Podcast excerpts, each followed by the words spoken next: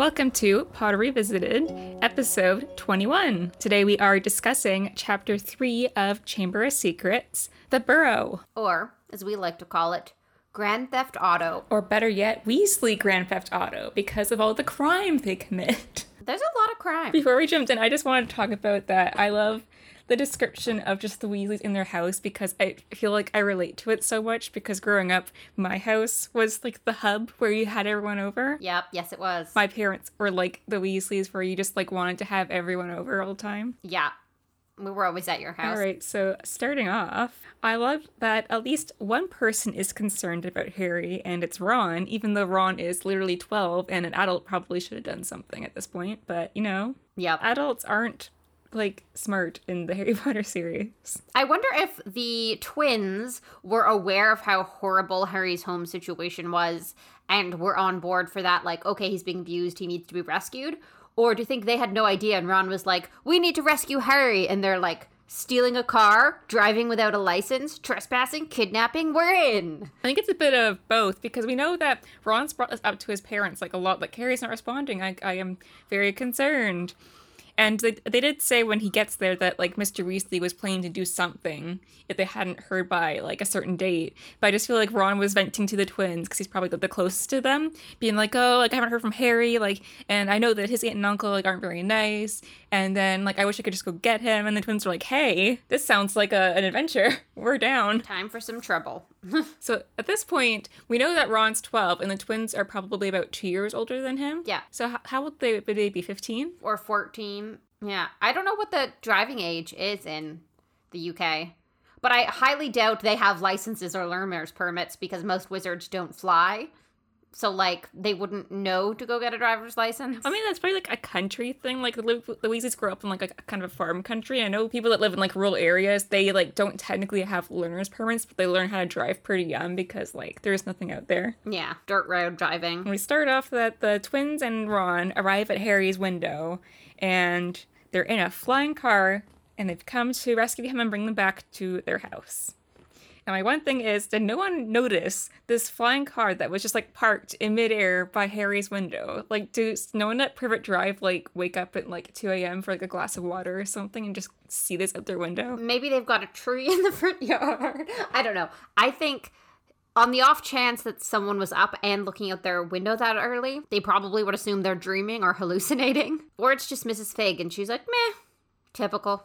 Classic wizard shenanigans. So, um, Harry's all Harry's stuff is locked in the cupboard under the stairs, and the twins just so happen to know how to pick a lock, which just seems so fitting. yeah. It seems a little bit like a cheat, like, oh, and they happen to know how to pick locks. Yeah. But I kind of like it in that you could totally see Mr. Weasley as the kind of guy who has a bunch of like muggle padlocks lying around at home just to mess with and like, I wonder what these do. How do they work? And then the twins, like, oh, dad has this thing that he plays with. We should figure out how to cheat it, you know, cheat code locks. I feel like it's just up the twins' alley. Like they're like they have the kind of minds where they want to know how things work and how to like because they're always like messing around with something in their bedroom, as Ron says later in like the book. Yeah. So I just feel like like they just were like saw a padlock or some kind of lock and they're like, you know, what would be cool if we could learn how to open this without magic. Yeah.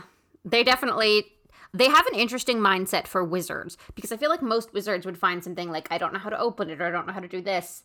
And the first response would be, "Oh, I need to find a magic way to get through this." But the twins are too like creative and deceptive. They're just as interested in non-magical options as magical ones. Yeah, they definitely have a creative brain and like how they interpret stuff and like especially for wizards because wizards just feel I feel like once you have magic it kind of like you don't think outside of that but they're very much outside the box thinkers. Absolutely. There is no box. Despite Vernon's best efforts, Harry is able to get all his stuff into the Weasley's car, almost forgetting Hedwig, but thankfully Hedwig is not one to be forgotten. Thank goodness for Hedwig. So he runs back and gets her, and Harry's like, classic sassy Harry, where he's just like, see you next summer as he's leaving. Love Sassy Harry. I love the whole rescue mission. It's such a cute, fun romp. You know, it's just it's fun, it's lighthearted. It's it's one of the things I love about the earlier books before the world gets too serious. That's just pure fun. I love it. The breakout attempts. Ron tells Harry to let Hedwig stretch her leg, uh,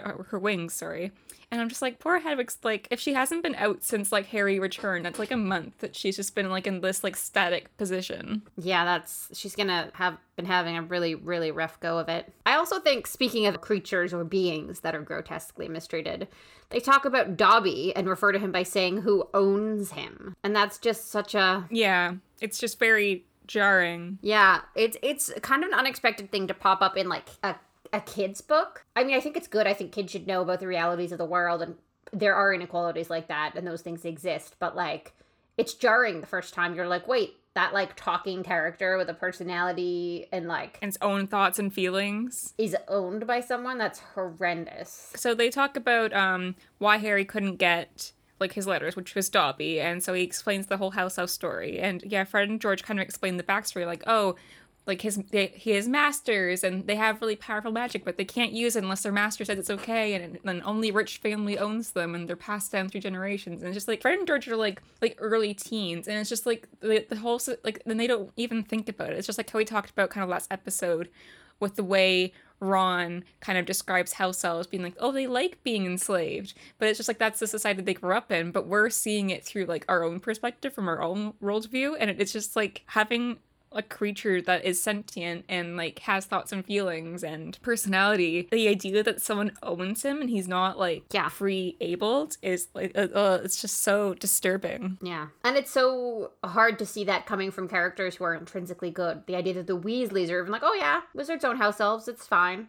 It's so shocking because they're such an example of like goodness. yeah but it really shows that like not everyone like you can be good but you can still have like gray views Yeah, huge sort of blind spots to certain issues that you just don't even consider. Certainly, yeah. So I was wondering, we talked a bit about this last episode, but I was wondering, so Fred or George, I can't remember which one, but one of them says that house elves have really powerful magic that they're not allowed to use. So I was wondering what kind of powerful magic that they have. I mean, I always just thought it was a completely different like school of magic or like source of magic. You know what I mean? Like like almost like every type of magic is a different element sort of and and wizards are fire and elves are earth sort of. Like it just comes from a different place. It or originates from some other part of them and it's a completely different like language of magic because they're like they don't have to recite spells, they don't have to have wands, they don't have wand movements. Yeah, they don't have the restriction of like, I think wizards' magic has to go through them to their wand to be able to use it. Yeah. At least safely, because we know like as kids you do magic by accident,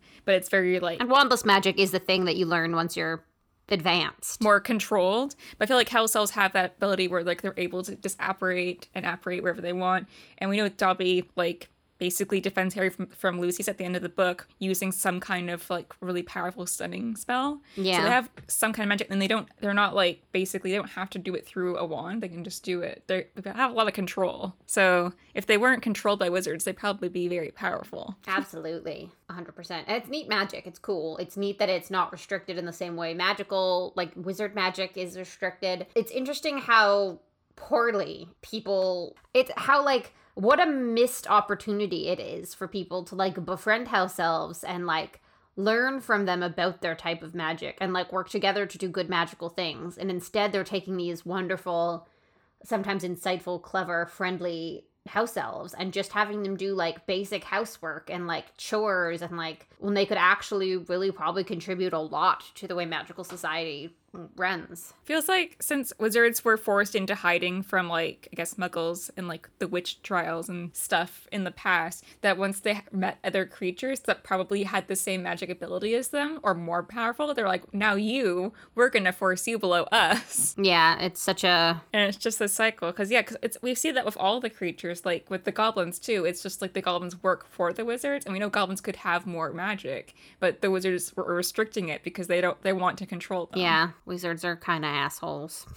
I mean, not all of them, but their society is structured on inequality and subjugation of others, and it's pretty douchey overall. In regards to like foreshadowing, a lighter topic to that, it's interesting how on page 29 they already suspect that Dobby could be the Malfoy's elf. It's like early on, pretty good thinking on the part of the kids. Yeah, because Harry kind of like because we don't know kind of like what old wizard families are, and we get more to that in the later in the series. But Harry kind of already interprets that Malfoy is a very well off person, and he know he Malfoy talks about his parents all the time, so he kind of interprets like, oh, Malfoy's probably like an old family name, and the fact that the Weasleys like know who the Malfoys are. He definitely, uh, I mean, I'm sure Draco says it a lot first year. He's like, I'm from one of the most respectable pure blood families, blah, blah, blah, blah, blah. You can trace me back five generations or more. All the way back, or else you don't know for certain that they're pure blood. Speaking of foreshadowing, Lucius Malfoy was suspected of being in, in a Death Eater, but he claimed that he was under the Imperius Curse, and Mr. Weasley suspects out of like, no, he has no evidence, but he suspects that Lucius was in the inner circle, which is true. Mr. Weasley just, he knows. Yeah. I mean, it's probably an air of confidence that Malfoy carries himself with. Like, I feel like in like a cult society, sort of like the Death Eaters are, once you've reached a certain level of closeness to the Dark Lord, you're you see yourself as being superior to so many people around you that you can carry yourself with that air of superiority. And Lucius Malfoy has that with almost everyone. So it just feels like the way he acts is representation of his status in that group. So it's like, wow, you're a real pretentious dick. You must be pretty close to the Dark Lord. Correct.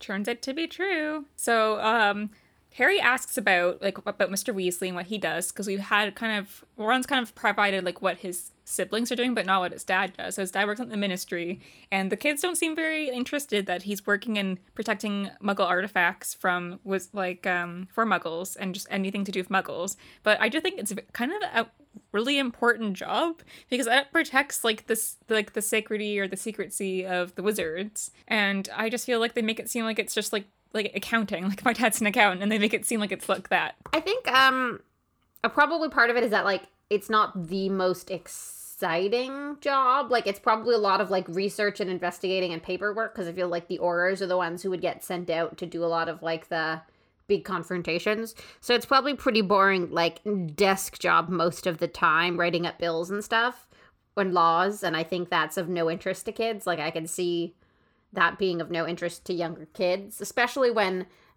the Weasley kids are still purebloods who probably don't have a lot of interaction with like muggle children, so they don't really they're like Oh, dad fights objects that are slightly enchanted. Oh, oh no, mom's evil whisk and blender are coming to get the muggles. I think especially being like a young young boys, like back then when my brother was young, he was interested in like more like exciting careers and now he's an accountant. But um, back then, like you're you're looking for things that are exciting for you because attention spans and everything. And exactly, it's not a flashy job. Office jobs don't seem very interesting to you when you're like 13. Yeah, exactly, and especially when you don't understand the actual risk of it, and it's hard for them to take the threat and danger of enchanted muggle objects seriously when their dad sort of abuses that law at home so much. Like they're like, okay, enchanted muggle artifacts are dangerous, but not so dangerous that we shouldn't just have them in our house. Yeah, speaking of that, I was just like, it doesn't really seem smart for Mr. Weasley to be writing these laws about protecting muggle artifacts and then just bringing things home and doing what he wants with them. Like he says he's just seeing how it works, but we know he's doing more, and his kids know he's doing more. So it just seems just like such a big risk to take for someone who's just like in the government job. Yeah, doesn't really have a lot of savings and has a lot of kids. Like he has a lot of like responsibilities. Yeah. And to be fair, I feel like people who make the laws are often the people who break them the most. They write in their own loopholes, much like Mr. Weasley did in those laws, where he's allowed to have them if he's just doing research or learning. But I also think it's a little bit less of a risk because it's they're like they probably live far away from the city. They don't live near muggles and they don't interact with muggles a lot. So worst case scenario is his wizard children take his muggle artifacts that are enchanted like they do. But it's a lot less risky than someone who say lives in the city right around a bunch of muggles. And even more so when people intentionally enchant the objects with malicious intent. Like they're like, I'm intentionally going to enchant this object to piss off muggles, to hurt muggles, to scare muggles. So I think there's a little bit of the intent to it. At some point, it's like Mr. Weasley could be charged with like negligence, but people who had malicious intent could be charged with like assault or homicide, you know? Yeah. Wizard law. the twins and Ron bring Harry and they pull up to their house, which is called the Burrow, which is so cute. The first thing I want to say about the Burrow is it sounds like the most warm, cozy, and yet like cluttered delightful place. Like it gives me like hobbit hole feelings, even though it's like a tall house with a bunch of floors and not a hole. It just feels close and but like a good sense of cramped. Like not there's not enough room cramped, but like there's so many things and you're close and cozy and like it's it's such a perfect name for it. It really is. I was just thinking about this while rereading the chapter that most of the, like the places that we go to in Harry Potter, all like the residents have like names. Like the Weasley's place is called the Burrow. There's Grimmauld Place. There's Harry's place in Godric Hollow. Like they all have like kind of like names, and is that like a wizarding tradition? I think it's an English tradition. Like in a lot of the shows, I I watch a lot of like Midsomer Murders and stuff, and it's like, oh yes, up at the old Hodgley estate, and like it might not be the Hodgleys that live there, like it was named after the original family who lived there. So now that estate has a name that sticks around. That makes sense. So and, and in the case of like Grimmauld Place, it's the street name. So I feel like it's just like referring to places. Like I lived on a street called Johnson for a while, and whenever I refer to something that happened there, I'm like, oh, and we were at the Johnson house, you know? So I feel like the British just take that a step further and have a nice fancy sign. I just um I love the image of the Burrow. So it's basically like basically a farmhouse that had like extra like extensions added on top of it with the more kids they had. Yeah. And I think that the films, at least in the beginning, had a really good. I like. The, I love like the way they interpreted the house. Yeah. Especially in the Chamber of Secrets movie, just it just looks like it could fall down at any moment. Yeah, I love that. Kind of like the Weasleys. They're unorganized and they're a mess, but somehow they're keeping it together. So when they arrive at the Burrow, Mrs. Weasley ends up catching them. And I was just wondering what her relationship with the twins is like at this point, because um, we know the Weasleys are a close family and like they all love each other, etc., etc. But she seems really hard on the twins, and at this point, she's really upset, and she's comparing them to she's comparing the twins to Bill, Charlie, and Percy a lot of the time, and it happens a lot in like the next few books, and it just feels like um, I was wondering if this is maybe part of the reason why their relationship with Percy is so strained, because you can definitely relate. People can relate to being like, "Oh, why aren't you more like your brother?" And it doesn't really help your relationship with them because Percy didn't do all these things just to be praised. He did them because he's an ambitious kid. It's the kind of person he is. It's what he wanted to be doing. He probably did part of it to to be like his so something good for his parents to like praise him for because we know Percy likes praise, but also Percy just wants more out of life. But I just feel like the, the twins, especially in the next book, have like they're just like really their relationships a bit more strained. I find. I think part of it is that Mrs. Weasley had a bunch of kids, and it seems like the earlier kids were fairly well behaved. Like, I'm sure they got in their bit of trouble, but overall, they were pretty good kids, you know, head boy and all that. So I think she got like a false understanding of what teenagers were like. She was like, okay, they're going to work hard, they're going to study. And then Fred and George were so out of left field. Like, Ron is the middle ground, sort of, when it comes to like stumbling into trouble. But they didn't get Ron first, they got the twins first. So they went from like really well behaved kids who like want to do well in school and prioritize the things they prioritize to the twins who like seek out trouble. And it's a little bit being shocked like how did i create these kids? And a little bit like what are their motivations? Because i have no idea. Yeah i feel like she at this point she doesn't really know how to manage them because also the twins are a lot different i think than bill charlie and percy. Like charlie was definitely more into things that weren't academics but the twins is just like the way they think and the way like their personalities are and there's two of them as well it's just just different like especially we will go into it more in, with their career objectives and like how they clash with their mom over that but it's just like the mrs weasley doesn't really quite understand them I mean, it's also they're very sort of like a classic family. Like they've got like a stay-at-home mom. The dad has a desk job for the government they're the, you know they they sort of have like a traditional idea of how things are going to go for their family and the twins are out here being like no we're going to be rock stars and have like they're just sort of not intentionally but it probably feels like they're just rebelling against everything the family stands for they're like probably feel like the way we feel when we look at Percy, where like, oh, you think you're too good for the Weasleys and you think you're too good for your own family. Maybe there's times where the Weasley parents are like, oh, they the twins think they're too good or too smart or too something to just be happy with this lifestyle and like living this way, you know? We do kind of notice that like the Weasley's dynamic is kind of like you like you said, Mrs. Weasley's like the stay-at-home mom and like the homemaker, Mr. Weasley has a desk job. We also notice that Mrs. Weasley's kind of the more disciplinarian, where Arthur is more of like he just kind of goes with the flow with whatever Mrs. Weasley said. But if things are like like really serious, like you know when he says, "Okay, that's enough," that he's like like that's when you've gone too far. Yeah. Certainly uh it's a very relatable sort of family dynamic, which is nice. And it's interesting to see how they treat the different children based on the types of things the children do and the way the children are. I feel like we were all a little deprived from not really getting much of Charlie because I think maybe Charlie had more in common with the twins than the other siblings, maybe at times, and we didn't get to really see that, which might have given us a bit more of a perspective. But I definitely think it's it's just hard to have had kids that were pretty much straight arrows and then get the twins and sometimes feel like they're causing trouble for the sake of trouble, you know?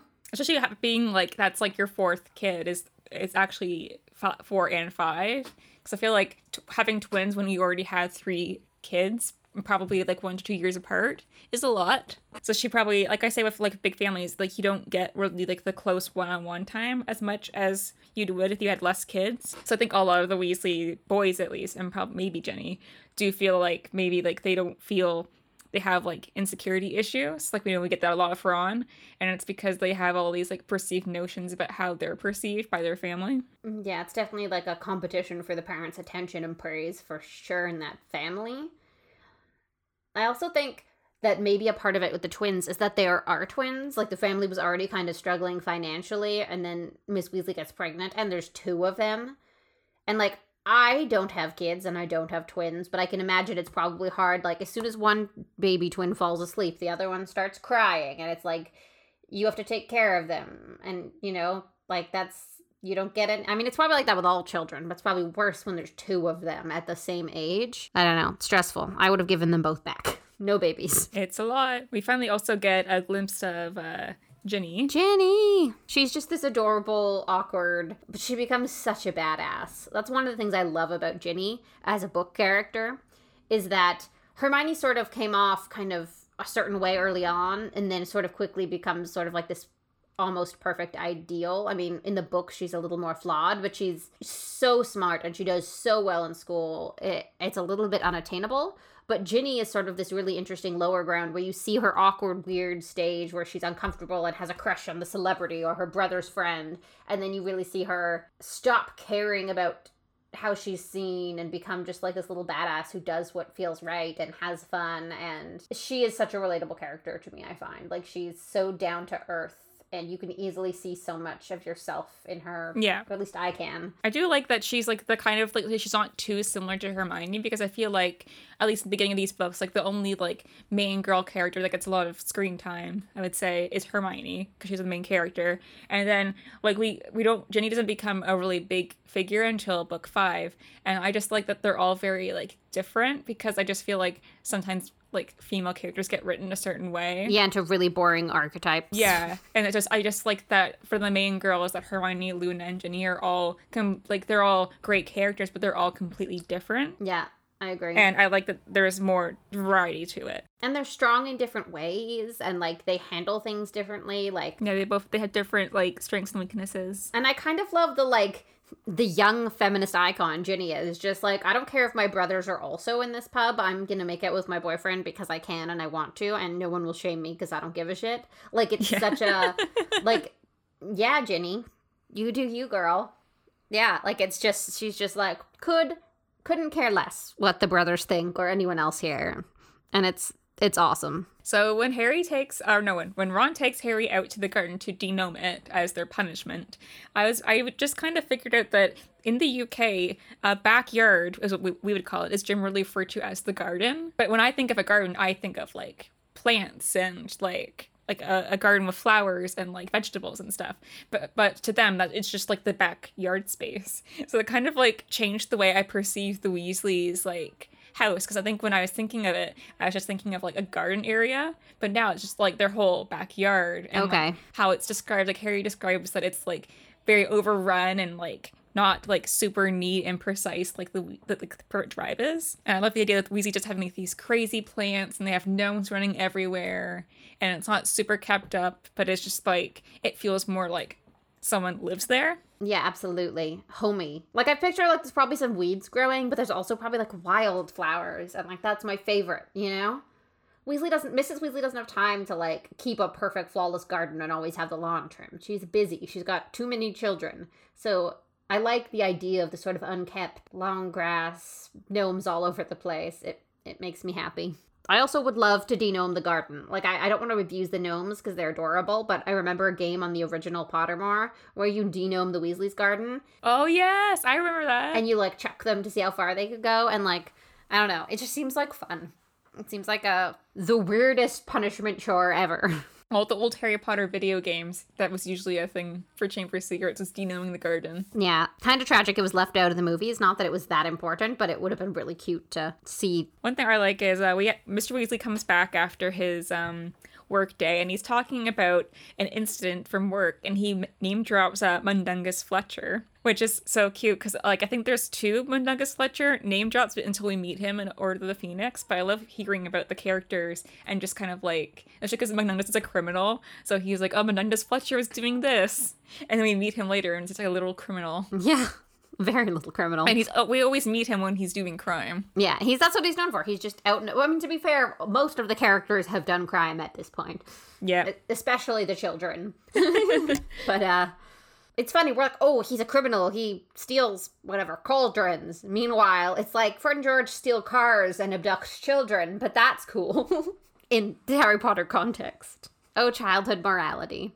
I love it. So Ron takes Harry up to his room for the first time, and Ron's kind of nervous about this because we know Ron has a lot of insecurity about like his parents' like financial status and like yeah not having the best of everything, and especially because he knows Harry lives with wealthy Muggles, despite the fact that they like abuse him. Yeah. But um I love the fact that Ron has like his Quidditch team that's like he's like super diehard for that is like last in the league and it just reminds me of like Maple Leafs fans here in Toronto. hey, my team was last in the league this year, okay? Yeah, but like the Leafs are always last. They're bad. They're really yeah, they yeah, the Leafs are a curse. I mean, your team is a curse. My team's had some good seasons. We made it to a Stanley Cup final. You know, we we've been having some moments. Your team is cursed. Are you saying is this the hot take? Are the Chudley Cannons the Toronto Maple Leafs of Quidditch? Is that that's the take? Yeah, I'm not sure if that's quite the take because I just don't know if like I know Ron is like they're always last, but they got they they got like a really great team, and it, it, just reminds me of like when my brother and my dad talk about the Leafs. It's exactly what Leafs fans are like. They're like, we might have lost in the first round again, but Austin Matthews. Well, next year it'll be it, and I'm just I just feel that's just I feel like it's just like that blind like um hope or just like the underdog especially. I am as a blind sports fan who blindly supports her team most of the time, I, I completely understand it. I'm like, yeah, we were last in the league, but gosh, Cole Caufield could have won a Calder if he'd had a real coach earlier in the season. Like for sure, it's what we are. We can't help it, and it also really humanizes Ron a bit more. For like, he's more relatable to people to be like, oh, he's just like a regular kid who really really loves his favorite sports team even when they suck. It definitely feels like a boy's room because it has like he has the posters all over the wall of his favorite quidditch team. And it kind of goes back to like harry finally being in a magical place where he can talk about quidditch because that's one of the things he missed most and just like ron had these like little comics about like a muggle.